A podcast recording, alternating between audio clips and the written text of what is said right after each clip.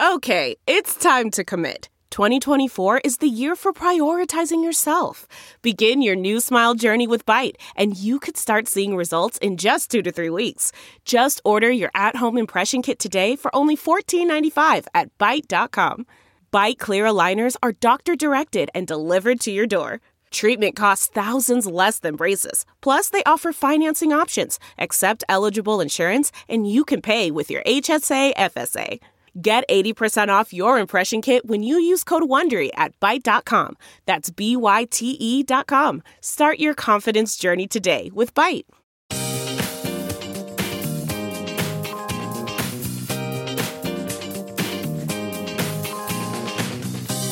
Your Ben Joravsky Show for this Friday, December 22nd starts now. Today on the show, Ben welcomes back one of his favorite advocates and his personal poker guru, Brendan Shiller. The Ben Joravsky Show is a presentation of the Chicago Reader. ChicagoReader.com for everything there is to know in the city of Chicago. If you want to know what to do, where to go, what to eat, what to drink, you need to go to ChicagoReader.com because there's all that and much more. If you want more Ben Joravsky, just head to ChicagoReader.com forward slash Joravsky. That's J O R A V as in victory, S K Y. Hello again, everybody. Ben Joravsky here. We're calling this Burke Goes Down Friday. Burke Goes Down. It's like my imitation, kind of, sort of, Howard Cosell when Frazier went down. I think it was Ali hit him. Frazier is down. Frazier is down. Sorry, folks. No more Howard Cosell imitations. It's actually oh, what a week. Brendan Shiller is live. Who else to bring on for this momentous uh, occasion? Uh, and in the city of Chicago, actually, Ed Burke. This happened right after we were finished with yesterday's show, so we couldn't even talk about it. Miles Kampf-Lassin couldn't weigh in yesterday, but the, the text started coming in. Ben, Ben, Ben, Ben, Burke was was convicted. The jury convicted him. Uh, they got 13 out of 14 counts, something like that. They let him off on something just for the heck of it. Uh, my beloved Bright One captured it. This one is pretty funny. I don't know how many people will get this joke. This is such an inside joke. So the Chicago Sun Times front page, I'm showing it to my distinguished guest. You can't see it because of the bad camera angle. I don't even know why I bothered. Here's the headline in the front page of the Sun Times. Got to give whoever wrote this credit for being a clever person. Feds land a whopper. Feds land a whopper. And for millennials, that is what you call a pun. Uh, because yes, he's a whopper, and it was what a heck of a landing, you know, Burke being the big tuna uh, and all that. Uh, but Whopper, of course, is an allusion to Burger King. Uh, one of the um, counts against Burke was that uh, he was shaking down the owner of a Burger King in his ward who was looking for a zoning change uh, and permits to expand. Uh, Burke was saying, "Oh, you want those permits? You better hire my law firm for your property tax business." And so, uh, feds land a whopper. Interesting day uh, in Chicago. The Chicago Sun Times, uh, their article interviewed all these aldermen. Uh, if you really want a notion of the like the difference between people, regular Joes who live in the city of Chicago, and the people we elect to represent us. I urge you to read the Sun Times article today where all these aldermen, Tommy Tunney, former alderman Tommy Tunney, uh, Raylo, Raymond Lopez, uh, even my old friend Rod Sawyer, who should know better, Howard Brookins, these aldermen are mourning Burke's demise. They're mourning it. They're like, this is a sad day for Chicago. What a great guy. When I came to the city council, he helped me out. He showed me where the washroom was. He showed me where the copy machine was. I would have been lost without him. I love you, Ed Burke. They're mourning him. I don't know anybody in Chicago who's not an alderman who's mourning the demise of Ed Burke. Maybe Brendan Johnson is a little, uh, Brendan Johnson. Brendan Shiller is a little bit. We'll see what he has to say when he comes on the show. But it just shows like, like the official line of Chicago is always different than what people in Chicago are. Uh, if you recall, back when the city, when uh, Mayor Daley wanted the Olympics and he didn't get the Olympics, uh, the uh, the Tribune said, "Dry your eyes, Chicago. You keep your chin up." Nobody in Chicago I was crying because we didn't get the Olympics. Nobody. There's like the official line that they shove down your throat. And then there's like where real people are in Chicago. Nobody wanted the Olympics. By the way, no one is sad because Ed Burke went down the bright one and the Tribune trying as hard as they could to like conjure up some feeling of people remorse, could not point to one thing Ed Burke ever did as alderman that benefited the larger citizenry of Chicago that wouldn't have happened without him. I'm like, what did he do? You know, it's not like Martin Luther King, you know, dedicated his life to helping other people. He dedicated his life to helping himself. And he abetted one of the most racist movements in the city of Chicago in the 1980s to whip up white fear. I don't want you to ever forget that, Chicago. No matter how much Tommy Tunney and Raylo mourn for him, you should never forget that. That's part of your past. That was Ed Burke. And he's never apologized for that, ladies and gentlemen. So somewhere, as I, I said yesterday, somewhere Harold's smiling on this one. Uh, and uh, interesting, another interesting contrast. Uh, while the aldermen were sobbing in the newspaper about Ed Burke getting convicted, none of them were sobbing for Danny Solis. I'm going to talk to Brendan Shiller about this. Danny Solis, I mean, like they treat Danny like he's the enemy. Like he did something wrong. I don't know. Was Danny shaking down Burger King operators?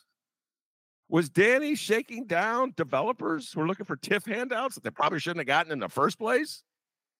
Was Danny shaking down the owner of a Binny's or the developer behind him? I don't want to know. What did Danny do other than wear the wire? Uh oh, that's the real crime in the city of Chicago. He wore the wire.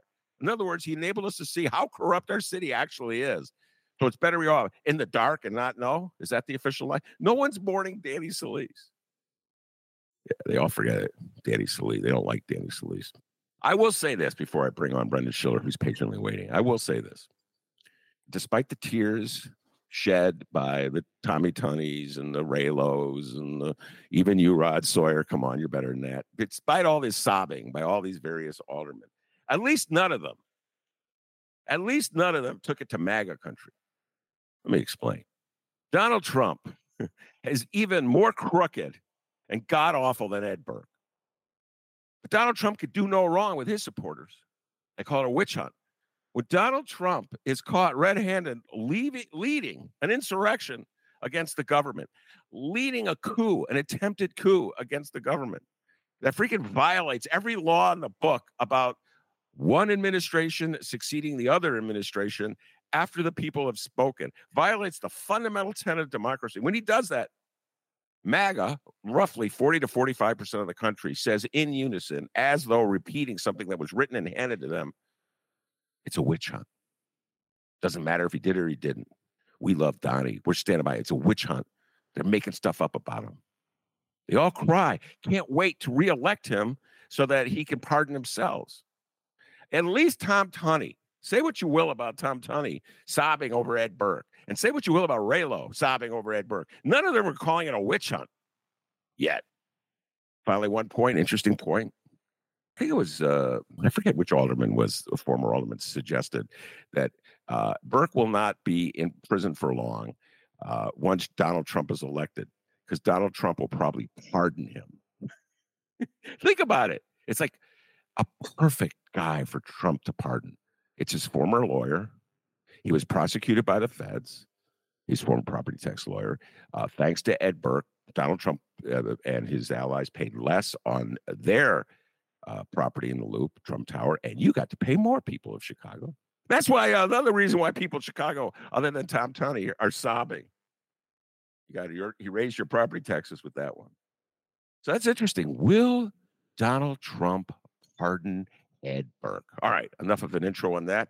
Uh, that is the opening question uh, I have for Brendan Shiller, dear friend of the show.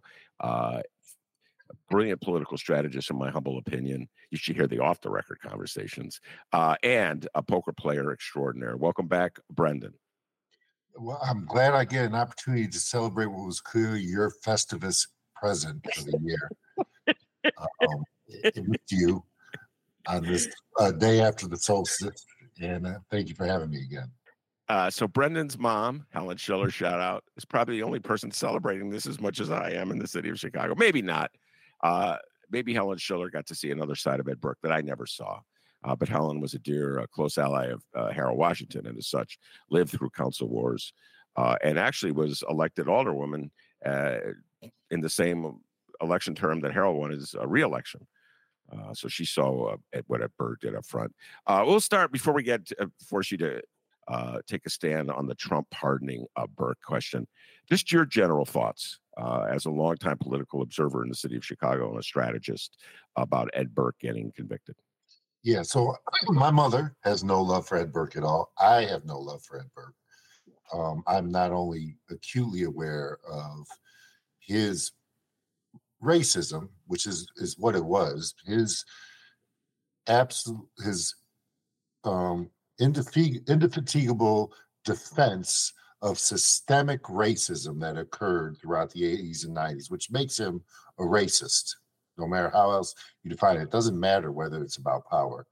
Um, I'm not only aware of that, but um, I, I, you know, I have a couple very specific stories which I can't tell um, on the show, uh, and I am aware of how unethical and double dealing and uh, he was.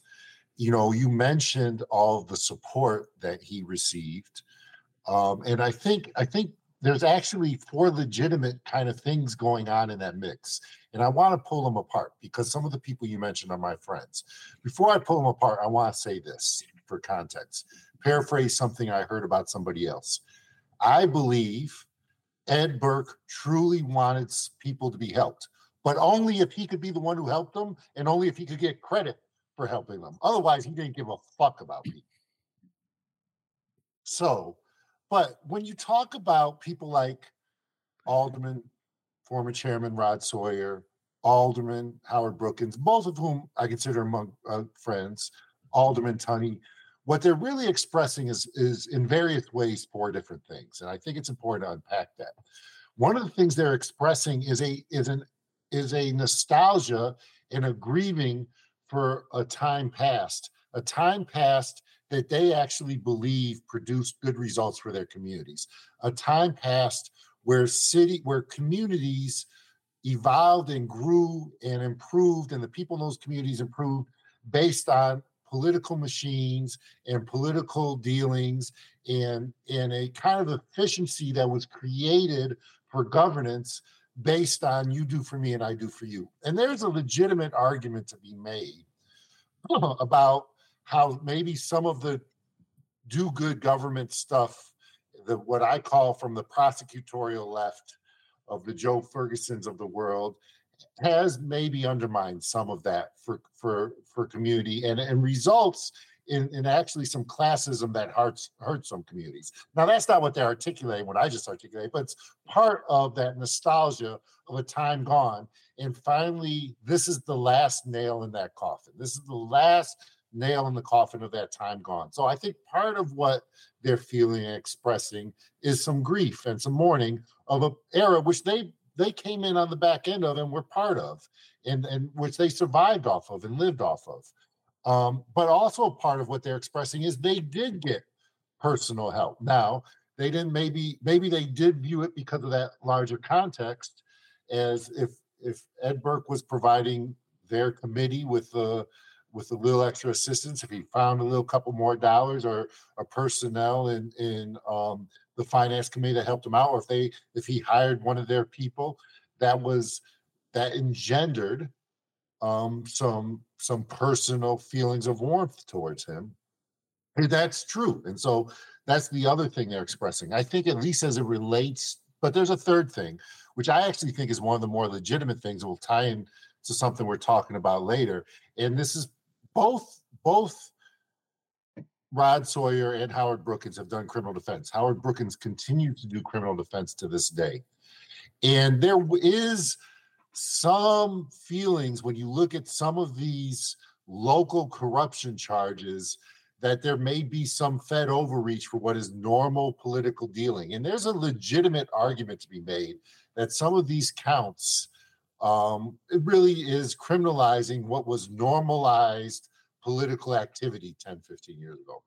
Um, and, and I don't really want to delve too deep into that because that's not an argument I want to make, but it's an argument I actually understand. And I think I think create some of the context for what you hear from folks who are lawyers like like Rod, like like former Alderman Sawyer and former Alderman Brookins. So I, I, I want to give them the credit of saying that. Um, but then the fourth thing is a is a pure self-interest in terms of their own personal relationship and a viewing of defending their own activities over the past 20 or 30 years. Um, and and so but my take is ed burke gets everything he deserves because of what i personally know again and i can't tell on the show i think he's an unethical double dealing self-interested person all right uh, a lot to unpack there uh, brendan moving away from ed burke he's more emblematic of larger issues you're discussing and i'm happy to unpack them and take it point by point uh, first of all let's talk about uh, the issue of and i'll and i'll take what you said and put it into these words.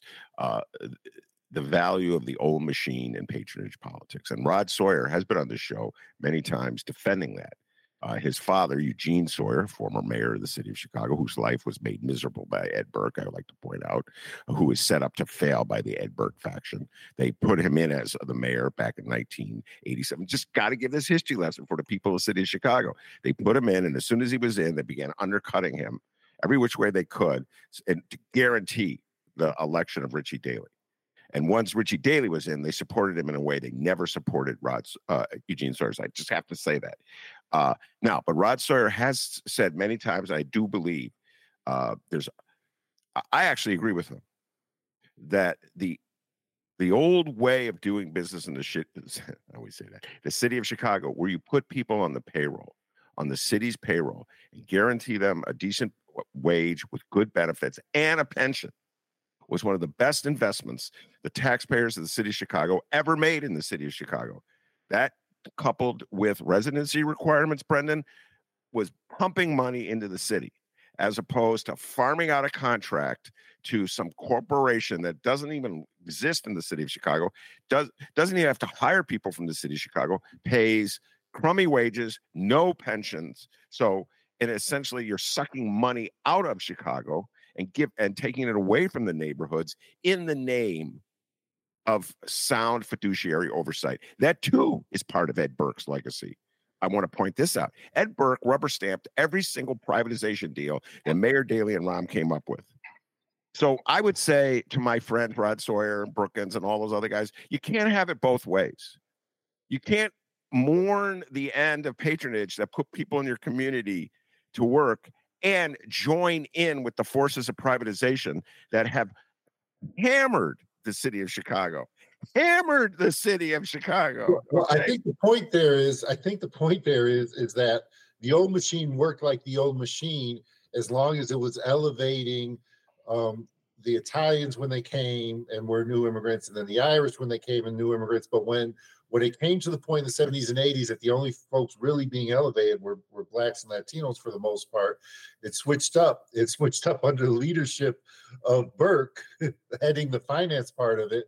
And it, at the same time that there was a national neoliberal movement towards um, towards basically defunding municipal governments and privatizing large portions of them, and and the kind of moderate to right um, leadership that existed in the East Coast and, and Upper North, Upper Midwest metropolitan areas that was originally based entirely on patronage and local government, switched it up to privatization and pinstripe patronage, in part as a way to move the resources away from black and brown communities. Yeah. Very that were that were they were following the system that those European communities followed. Now, that said, I would also point out if there was a study that came out earlier this year, Chicago area Latinos have a per capita wealth that's almost twice as great as any other metropolitan area. And Chicago area Black families also have a per capita wealth that's higher, except for the DMV. Um, even higher than than than New York, Atlanta, and and I gotta believe a large portion of that has been because greater than most other cities, Chicago maintained its kind of patronage legacy. I don't think you can separate those two. Well, things. yeah, I guess uh, Daley and uh, Rahm couldn't fire every city employee. Uh, and they couldn't farm out every parking meter, every everything that wasn't. They tried, but they couldn't. They couldn't. Uh, and I didn't see that study. We, we off uh, later on. If you could text it to me, sure. I would uh, love to see it because that would be an interesting topic for uh, further conversation. Uh, so, in terms of as an ideologue, uh, Ed Burke, going back to this conversation, I don't believe he had a fixed ideology. I believe to your point that you made, it was all about taking care of Ed Burke. And yeah, so his when, ideology was himself. Yes, that's exactly correct. Uh, so um, I think that the love that alders quoted in the, the, newspapers had for Burke had more to do with the personal relationships they forged in the Chicago City Council, where he helped them uh, on with this, that, the other thing. It has nothing to do with these larger issues we're discussing. Um, that's my personal belief. Uh, I'm gonna I'll reach out to Rod, bring him on the show. He could, he could talk about it himself. Uh, in terms of Howard Brookins and the federal overreach, I'm going to concede that point to you. Uh, Howard Brookins is a, a, defense lawyer. I've heard him on the subject of overreach by federal prosecutors. This is a completely different story and take. And I would just like to point out this it's really rich that every anybody who supports Ed Burke, including Ed Burke, Donald, or anybody who supports Donald Trump, talks about federal overreach. I never heard any of them I'm not putting Howard Brookins in this group, Brendan, because I've heard him on this, but I've never heard any of the MAGA crowd or the Ed Burke crowd that's crying or Tommy Tunney crowd, or whatever, that's sobbing over Ed Burke talk about overreach of prosecutors when it comes to ordinary citizens in the city of Chicago on an everyday basis. They were torturing black people in police stations of Chicago in the 80s and 90s, Brendan. I don't recall Ed Burke speaking out on their behalf. I don't recall Tom Tunney speaking out on their behalf. Raylo was probably in a kindergarten, so he was too young uh, to speak out on their behalf. I'll cut I'll cut him some slack. I never heard any of them uh, ever once speak out uh, on on behalf of all these injustices. And Brendan Shiller comes on the show and always gets uh, MAGA types mad at me. Get bringing him on when he talks about criminal justice issues. And I, April Preyar on the show as well. Criminal defense lawyers come on I've never heard them echo anything that you or, or April say in regards to our criminal uh, justice system. They only say it when they get caught. Brendan, when Donnie Trump gets caught, suddenly he's crying about a witch hunt and federal overreach. Okay. I've never heard them say it like, well, like Fred Hampton at the top of the list, gunned down while he was. First, they drug him, and then they shoot him, and then they get the press to say that uh, he initiated the gunfire. So I'm not. So you're, you're, upset that white supremacists won't attack a, a criminal justice system that embodies white supremacy. I, I guess yes. I guess yeah, I am upset by that. Yeah. Okay. Okay. you just want to boil it down to that, huh? Yeah. All right. I, I, I hear you. I'm with you. I'm upset about that too. So, are, do you feel that there are aspects that Ed Burke himself was victimized in no, any way? So, so there, there's a finer point here, right? So I hear what you're saying. We all know that government overreach impacts greatly, far disproportionately black people and, and, people of color, and that occurs in every major US city. And we don't need to go back over the numbers, but I can rattle them off for you at any given time if you want, in terms of the, the disproportionality of arrests, convictions, and sentencing. Black folks, black teenagers are um, are about 17 times more likely to get arrested for the same misdemeanor petty offenses than white teenagers, right?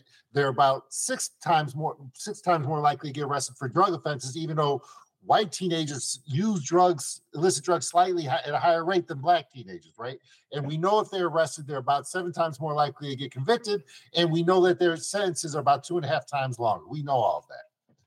There's no need. We can we can rattle off statistics on government overreach as it relates to black and brown folks all day long, but there is a legitimate argument to be made that is being made um, in very cynical and illegitimate ways for the last several years about how the federal government prosecutes certain types of public corruption um, cases, and it's and that is one of the things. And and I'm glad you you you you validated Brookins because Brookins has always been.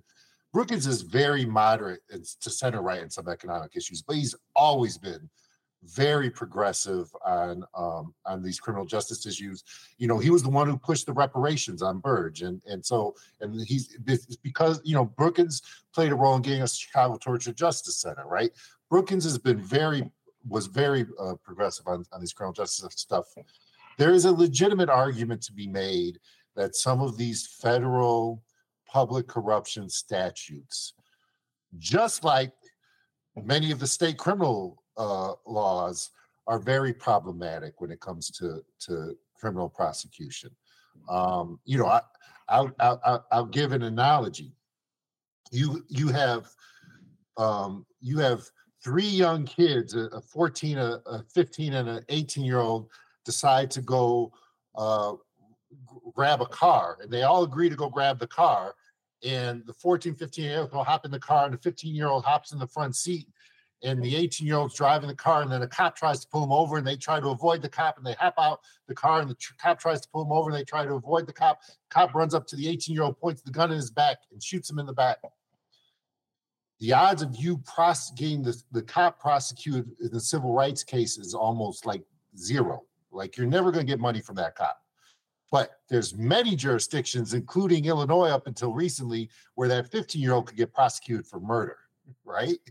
Mm-hmm. Now we now we as lefties understand that that's ridiculous. That's crazy that that 15 year old can get prosecuted for murder um, and in part of the ways is because he clearly had no intent to commit that crime. There are some analogous white collar, arguably white collar federal public corruption um, uh, statutes and convictions where the person legitimately thought that they were doing what the politics and the custom of that system that they were operating in required them to do, and they didn't have the intent to necessarily harm anybody. They were just actually trying to help them along. No, uh, okay. So have you ever seen? um Oh God, the the movie uh American Hustle. I have not. Oh, it's a great flick. Uh, I I can't uh, recommend it enough for on so many levels. And I'm going to refrain from going down an American Hustle thing. Uh, anyway, it talks about uh, what is it? The abs abscam uh, setup. This is way back when you were a little kid, uh, but it was an entrapment issue uh, in uh, New Jersey and New York I, I, I, did see a, some. I don't know if I saw that, but I saw a uh, documentary. documentary. Okay, I, I, urge everybody to. If you haven't watched this flick, uh, is so freaking good. Bradley Cooper. I mean, Louis C.K. I could go on. I focus, Ben. Focus. Don't go down that road. Don't go talk about that movie. Uh, and um, the point is, uh, there's a character in that movie, a mayor of Camden, um, who's they really show this. Was trying to do the right thing for his people, and he ends he and he's trying to uh, bring a um, a casino into his town, and they think that that's going to turn around a town that's in severe economic decline. All right, and it's really a setup by the feds. Uh, very ambitious federal uh, FBI agents and prosecutors looking for something that'll build their resume. All right, and and it's just clearly it leaves you sick to your stomach, Brendan.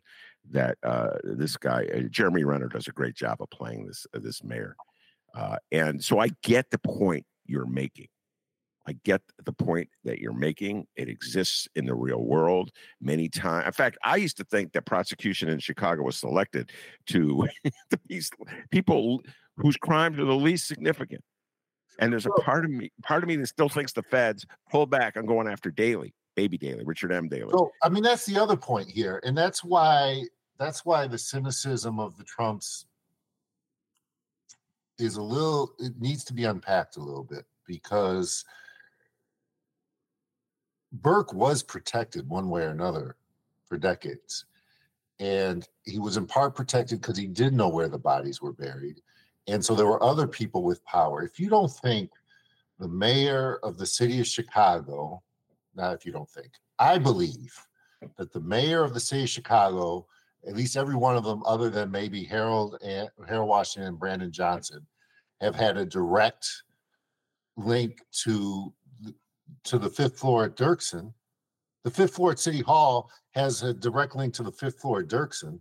The, the person at the fifth floor at Dirksen, the, the head, the AG, the Attorney General at Dirksen, gets appointed because the senator, an Illinois senator, suggests to a U.S. president, this is who you appoint. Well, look at who the U.S. presidents have been, and whether you're going back to to LBJ, Nixon, Carter, Reagan, going back Barack Obama, Clinton, they've all had some connection to Chicago because they needed Illinois.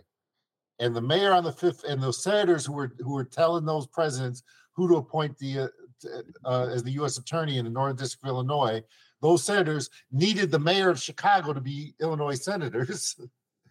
if you don't think that there's some relationship between the fifth floor of City Hall and the fifth floor of the Dirksen, you don't understand how this world works, right? Um, so if Burke had a knew where a certain daily body was buried, then uh, it didn't take much of it doesn't take much of a leap for for to see a Degnan calling um, of uh, somebody at the fifth floor at Dirksen and making sure Burke isn't messed with, right? there's reasons that there there's reasons certain folks get prosecuted and certain folks don't. Um, I mean, you know, there's certain people who were over at the fourth floor at City Hall under Daley who've been on tapes in five or six different um, different federal investigations who to this day haven't been prosecuted, right? what a That's not a coincidence. Uh, uh, um, I, I, so, I, I'll, you know what? Um, I'll take it one a step further with uh, Burke. I, and so uh, the notion that he, he avoided prosecution because he had secrets uh, that powerful people uh, were afraid he would reveal is a, a prominent theory uh, in in Chicago. Um, I think it's deeper than that. So, for instance, let's t- let's compare and contrast two powerful Democratic chieftains. One that you know, one you don't. I, uh, Michael Joseph Madigan, House Speaker, leader of the Democratic Party, state of Illinois. From the moment Bruce Rauner took office, he targeted him. He targeted Michael Madigan. And he was joined in that targeting of Madigan by all the mainstream outlets in Chicago.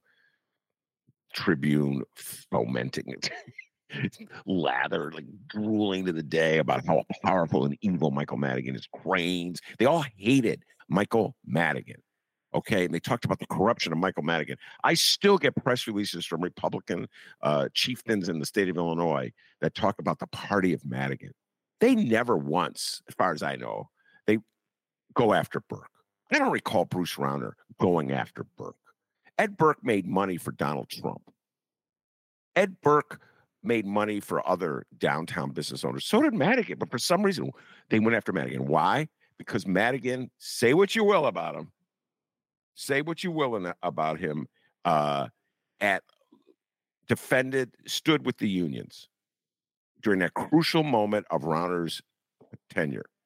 And so, as such, they went after him. I don't recall Ed Burke, again, the theme of the show, Ed Burke stood for Ed Burke and Ed Burke alone. I don't recall Ed Burke joining forces with the striking teachers. Okay. Well, I Karen Lewis and the striking teachers. He made that if it wasn't for Madigan, there'd be no Pritzker and there'd be no Brandon Johnson.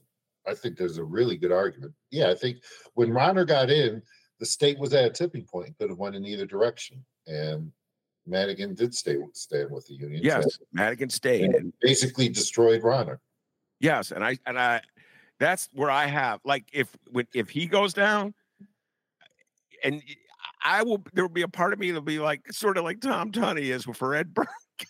I'll be like Madigan, in my humble opinion, took an important stand in in Illinois politics. Say what you will about him, he was running as his property tax racket, just like Ed Burke. He had that cultish 13th Ward organization that I'll never really understand, you know. Uh, but if you, you know, while Madigan was running the show, you also know uh, Mar- Marty Quinn, the alderman of the 13th Ward, was not really li- nearly as right wing as he's going now. So it's interesting. Maybe Madigan kept him in check a little bit.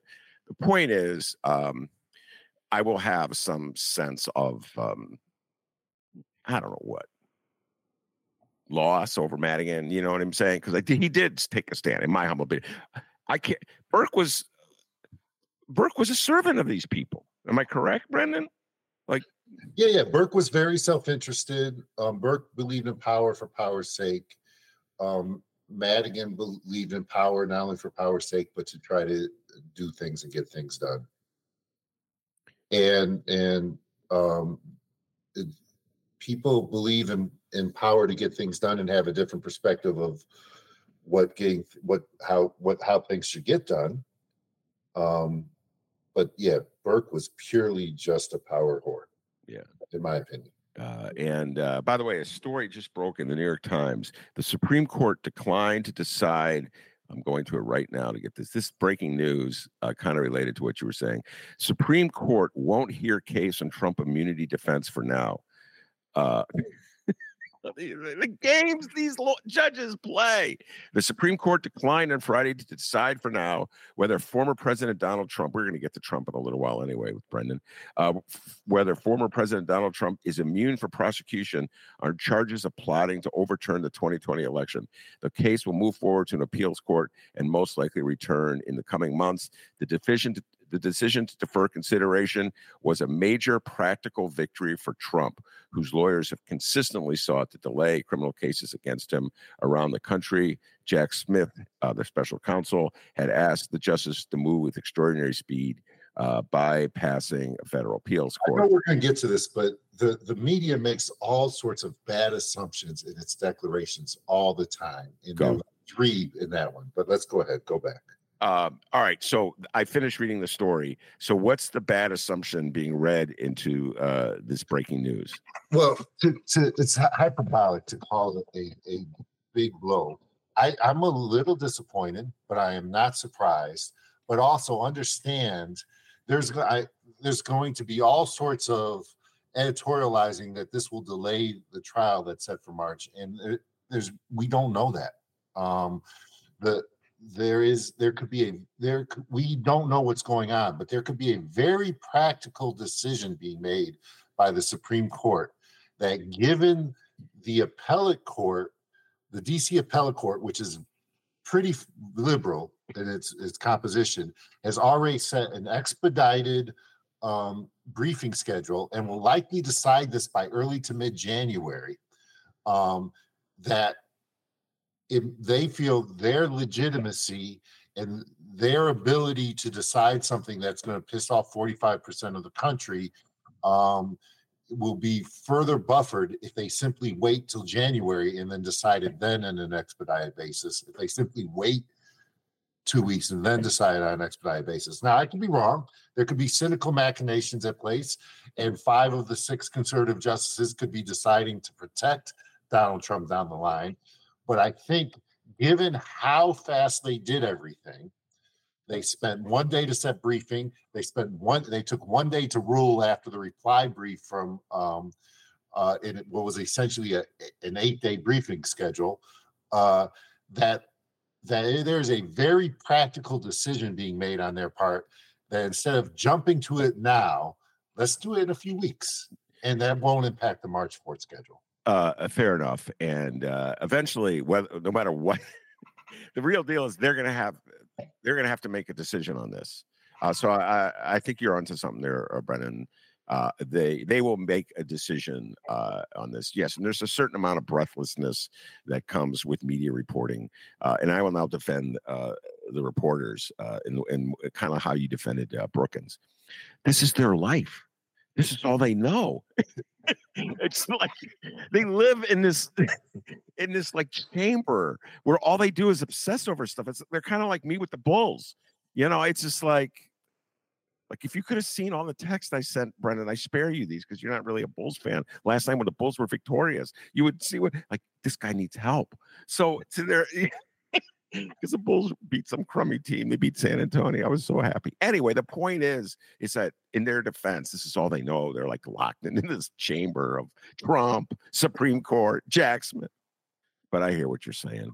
Um, by the way, when you were going on that riff uh, about who gets protected and who doesn't in Chicago, I just I had this flashback that only I would have, and I'm going to share this with you, and then we're going to move on to Trump. I once read this um, Okay, so there's this myth that in 1960, Richard J. Daley uh, held back votes on the west side of Chicago to see what how many votes he needed in order for uh, JFK, John Fitzgerald Kennedy, to uh, win the state of Illinois and therefore win uh, the presidency. You know, our crazy electoral college system existed back in 1960 as well. I, I know you knew that, but just to remind you.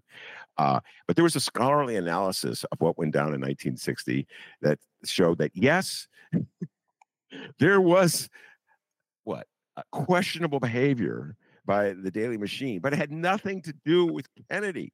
It was all about getting the votes they needed to defeat Ben Adamowski for Cook County State's attorney because he was such a firebrand in terms of prosecuting. I'm like, I'm laughing. Like, oh, in other words, they were cheating. They just didn't care about presidents. Anyway, some people get protected, some people don't in the city of Chicago. All right. Um, we're now talking Trump. Let's go back. Uh, we jump, we hop, scotched over uh, where I wanted to start uh, to talk about the uh, Jack Smith case, Colorado. Uh, the Supreme Court in uh, Colorado ruled four to three that Donald Trump is ineligible to be on the ballot because he's an insurrectionist, and as such, participating in the insurrection of January sixth, twenty twenty one, he clearly violates the stipulation in the U.S. Constitution that says insurrectionists cannot run uh, for federal offices if they tried. Uh, it was the federal government they were trying to overthrow. Uh, your general thoughts about that?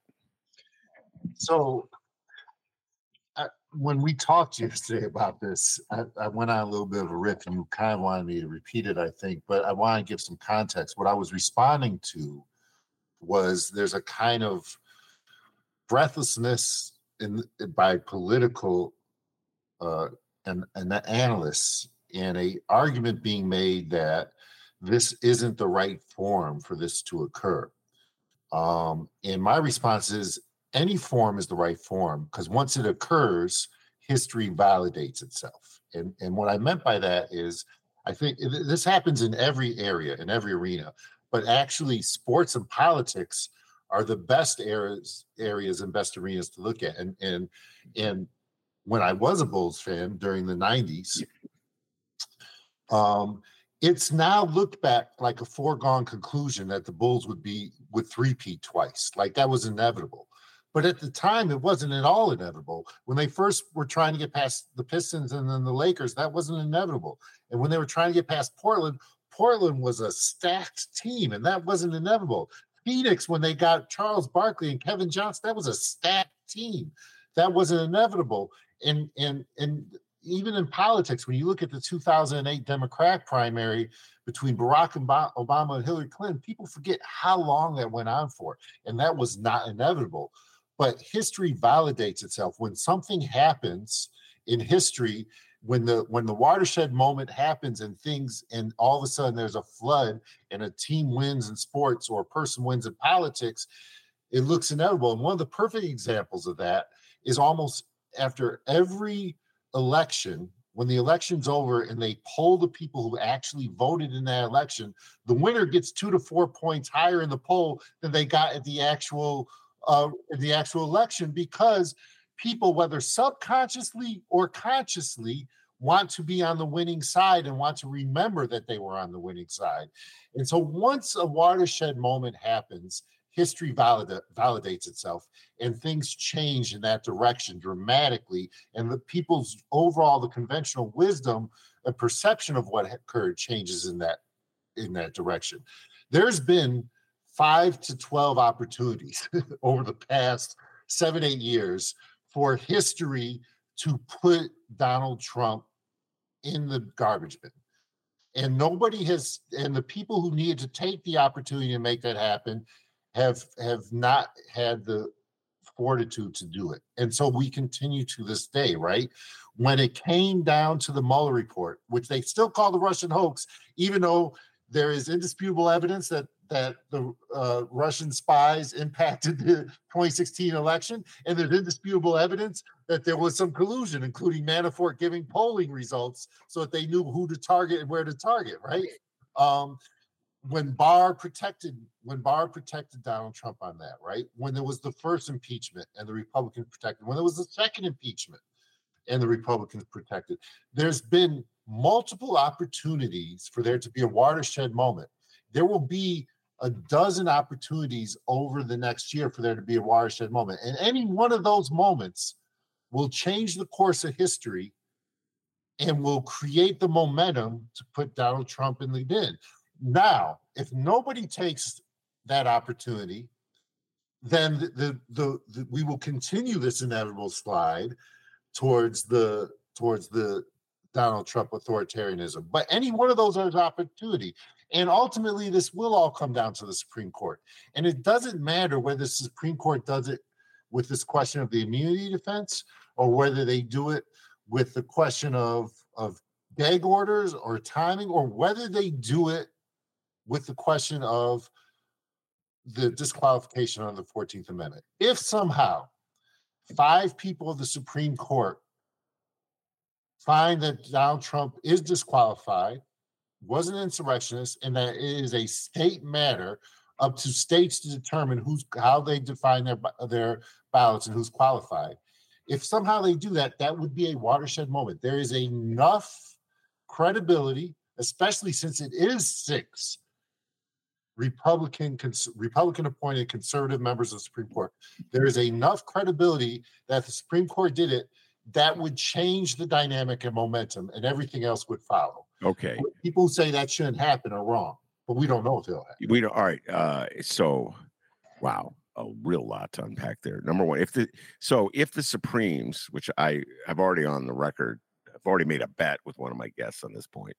Um, I do not believe the Supremes will rule uh, in favor, uh, will will uh, validate the um, or uphold. That's the language. Uphold the uh, Colorado decision. I believe they will keep Donald Trump on the ballot. But uh, if their ruling kicks it back to individual states, which that'll be an interesting ruling. In other words, it's either a violation of federal election of the federal constitution, or it's not a violation of the federal no, constitution. But, but that's not the issue. If if if, if they find that there was sufficient um, if there was sufficient evidentiary basis for uh, the Colorado District Court to find him as an insurrectionist, as defined in the 14th Amendment, and that that is either a self-executing or it can be determined by a state court under the Constitution, then the next question is despite Bush v. Gore, Okay.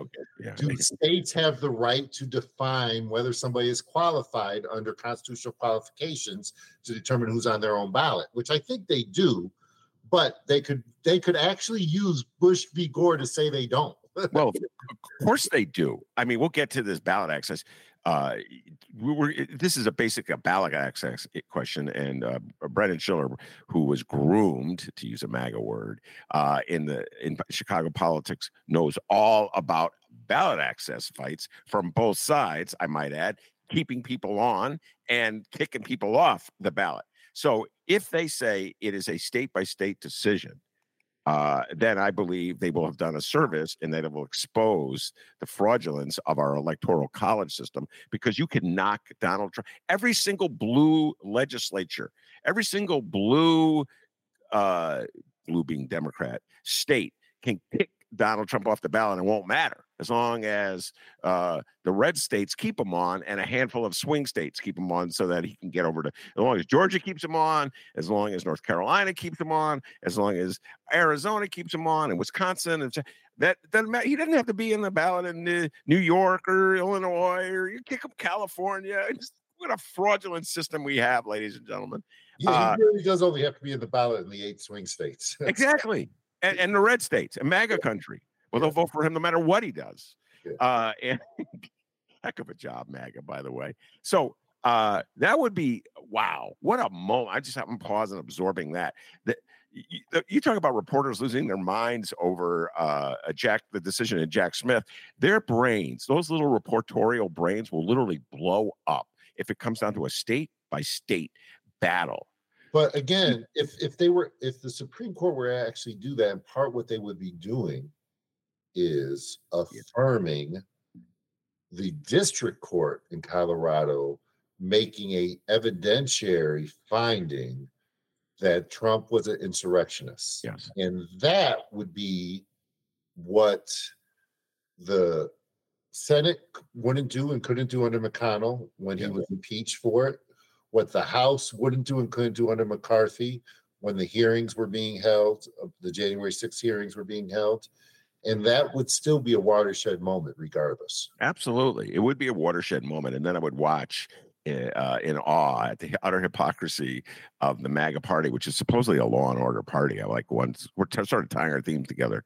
Uh, in Alabama or Mississippi, would be moving uh, to say, no, Donald can stay on the ballot anyway. Because if it's state by state, that each state has to determine whether Donald Trump well, violated. The- yeah. So not every state. First off, not every so one, this is as it relates to the primary, the Republican primary, the Colorado decision. Not every state has a primary. A bunch of them have caucuses not every state has a um, mechanism for challenging based on qualifications, even if it's a primary or the general. Not every state has a uh, has well-defined ballot access um, a criteria. Uh, so, so the reason this happened in Colorado and, and, and is being litigated in some other states is because they have not only clear statutes as to what allows you on the ballot access that in part incorporate the federal requirements, but they also have clear processes by which somebody could challenge somebody. And not every state's like that. Okay. All right. So one state where you can challenge uh, is Illinois. And as I said, uh, Brendan knows a thing or two about it uh, on both sides. Defending candidates were being challenged uh, and trying to kick other candidates off. I, can I just say I believe that the, one of the very first things I did as a lawyer, and to this day I, I'm proudest of, is I knocked Sandra Reed off the committeeman's ballot by two signatures in 2002 or whatever that was 2004 but it was 2003 which was when i became a lawyer and um, and people will say it was undemocratic, but I thought it was a masterful piece of work. if he may say so himself. Uh, I knew Sandra Reed before she got in politics. She was a teacher uh, and a dancer, and I really liked her a lot. Uh, I know she was a political opponent of your mom, uh, but I just kind of weird when you said her name. I go, oh, I flashed back to she was a great dancer. All right. Anyway, um, so uh, focus, Ben, focus. So yes, you uh, used your mastery of the law to eliminate an, oppo- uh, an opponent. To uh, I don't know if your mom was the committee, but whoever oh, you supported. Uh, who was his? Tom Sharp was his name. Tom. Yeah. Okay. Tommy Sharp. Okay. So uh, and that's how the game is played uh, in Chicago, and that's how the game is played in the state of Illinois. Uh, we have rules and regulations that govern who can get on the ballot.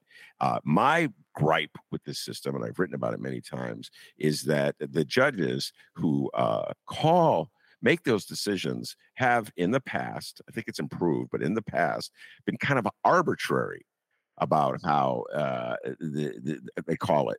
So, for instance, if some lefty who is challenging the machine uh, reverses letters in the address that he lives on, they would say this is a violation of the tenets, the sacred tenets of government ballot access. Uh, and if by chance the incumbent power uh, ally of Ed Burke made the same reversal, they go, come on, mistakes happen. That's why erasers are in pencils. I'm like, come on, guys, you got to call it fair. You can't be like a referee, re- referee uh, officiating the Bulls Lakers game where you get everything to LeBron. You got to be fair. You got to call it the same for both. Now, that's my problem with it. But I don't have a problem with laws and rules. You know what I'm saying, Brendan? But I'm listening to MAGA now. They're sobbing that there's rules that you have to abide by. Suddenly, I didn't realize MAGA wants to play tennis without a net. MAGA wants to play basketball, and there's no out of bounds lines. They just want Donnie Trump to be able to do whatever he wants to do without regard to any rule, law, or regulation. And they're sobbing how unfair this is. Do you think I'm being unfair to MAGA? Go. Well, no. So this ties into our first conversation in a couple different ways, right? So uh, undoubtedly, this is um, everything that you're talking about in terms of Trump and supporters is animated by white grievance, white supremacy, um, racism, and, and is distorted in large part by a bizarre amount of conspiracy and, and disoriented uh, political analysis that is really unusual and is uh, has been exacerbated over the last few years in ways that is hard to explain. That's both a product of Trump and who he is, and maybe a little bit of COVID and all sorts of other craziness. Um, so I'll start with that. But when we when they talk about the deep state, the equivalent to that really is like on a local level patronage and the way people embed their folks in an undemocratic way for 10, 20, 30 years into the bureaucracy of government mm-hmm. and how those folks impact policy. Some of the most impactful policymakers at the city of Chicago are mid level corp counsels that have been there for 15, 20, 30 years that were originally hired after they got their after they got their minimum bar passage rate after they got through John Marshall Law School because they were a precinct captain in somebody's um, ward organization, got a state's attorney gig, despite the fact that they really only had eighth grade reading level and have been working in City Hall as a corp counsel, believing they're brilliant because they can because they know four cases and know how to analyze two thirds of a statute, and been making policy from the perspective of of center right bungalow owners on the southwest side for the last 30 years right? So when the left is angry that those folks have been make are still are still there even under this mayor making policy as it relates to public safety as it relates to housing as it relates to healthcare in a way that deprives the people most impacted from actually getting change that improves their lives. That is essentially the flip side of the argument that MAGA folks make when they say at the federal level, you have these civil servants who've been existing for 15, 20, 30, 40 years because some Democratic hire made them and they have a liberal perspective on the regulatory state that impacts my ability to make money as a farmer, even though I'm getting subsidized for my corn and my trees by the federal government. There is actually an argument that's being made that gets dismissed by too many people on the left about democracy and about how the fed, how the government should be reacting when there's change. Now, don't get me wrong; it's a there is a there's a whole lot of cynicism. Yeah, and and MAGA doesn't want democracy; they want power. But there is a real argument to be made and a real question about how much should government be institutionalized and how much should it be reactive and responsive to immediate populist forces at every given moment. And that's the debate that's been put on the table. That's a real debate that that everybody refuses to have that the left has refused to engage in in the last seven eight years that's really problematic and causing causing their political problems aside from the the disorder and chaos that is Trump. No. Uh, and uh, I, am going to have to think about the central hypothesis on that uh, that analogy. I'm going to go for a walk, but I, I do want to say uh, it was a great riff, and the part that had me laughing out loud, uh, covering up my mic, was when you said these lawyers have an eighth grade reading. Oh, I, I'm going to defend those lawyers. You can't pass the bar with an eighth grade reading. Oh, a couple of them have. They may not pass it, but they got passing remarks and they've been working for the city for the last 24 years, and they're making 117 grand, well, maybe 172 grand a year as some mid-level corp counsel, and they're never going anywhere else. And yeah. I can't name them out loud, but they know who they know. Uh, by the way, there's some uh, bureaucrats in the uh, deep state who were appointed by uh, Republicans as well. Uh, so I, I I'm really gonna. F- we're at the end of the show. I gotta want to fight back on that uh, analogy that you made, but well, I think I'll save it for another show because uh, uh, we can go down a, a, a road.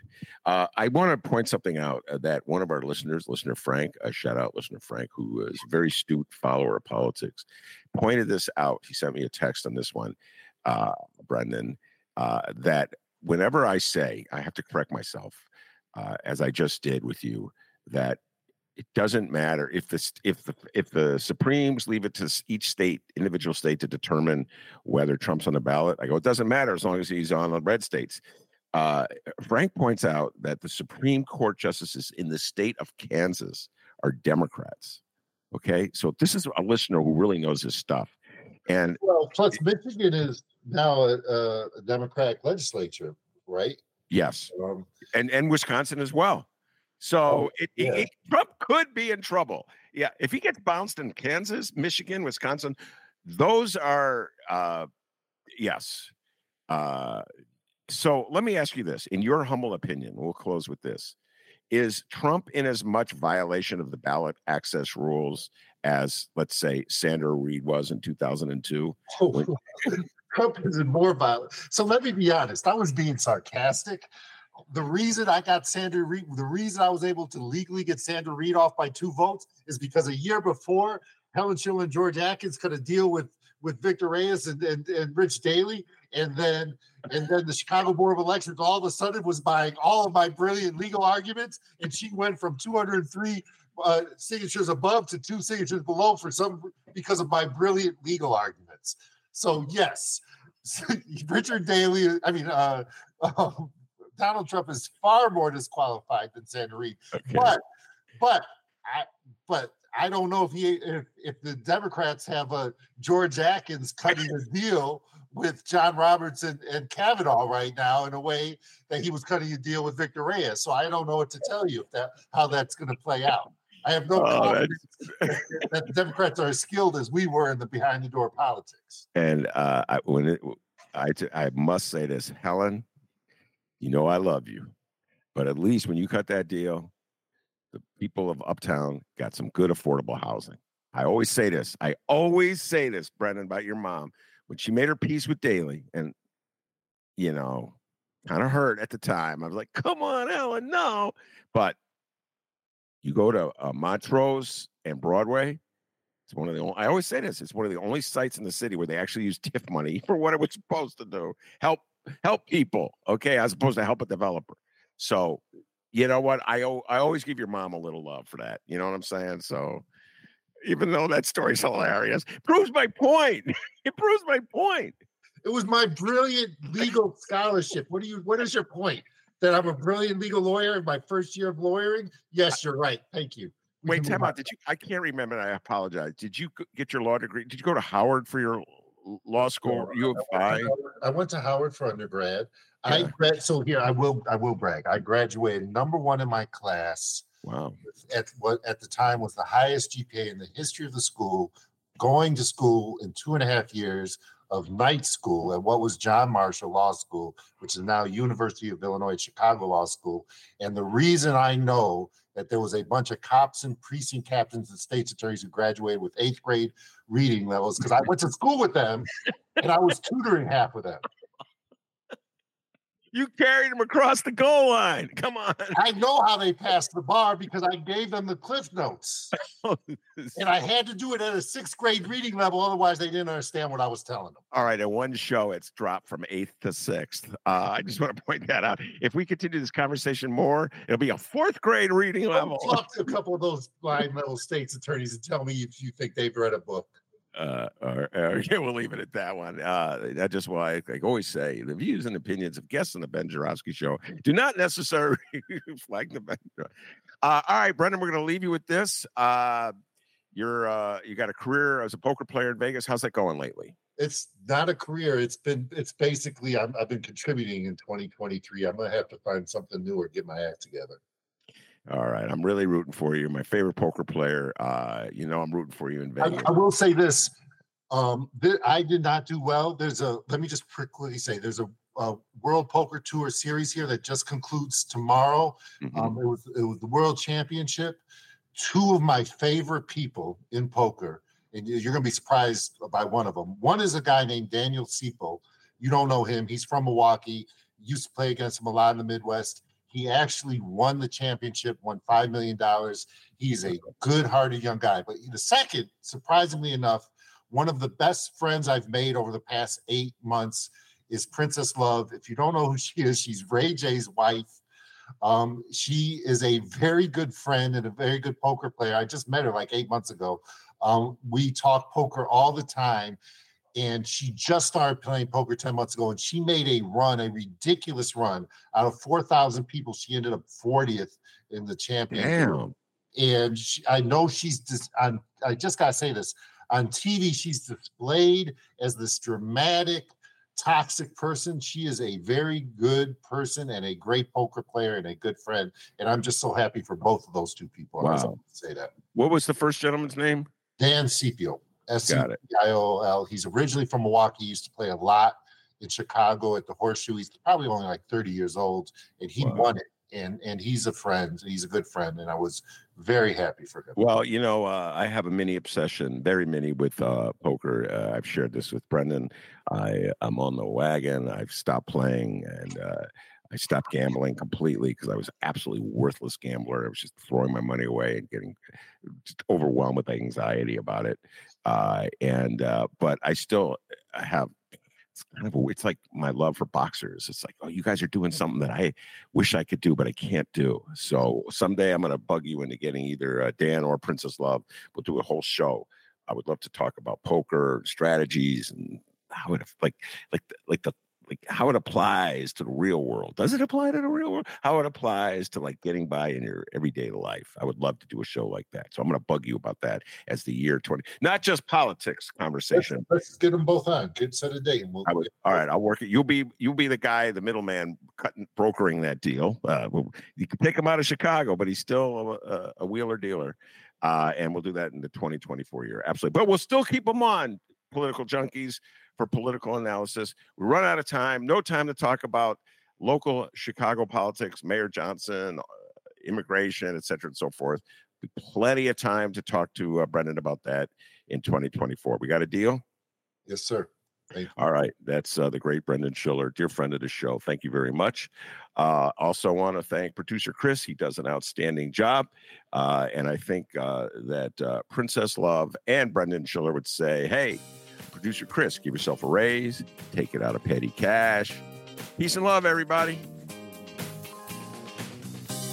And remember, if you want to catch previous Ben Joravsky shows, get Benny J bonus interviews, read columns from Ben Joravsky, just head to chicagoreader.com. Follow Ben on Instagram at Benny J Show, and like, subscribe, and follow The Ben Joravsky Show on your favorite streaming and podcasting platforms.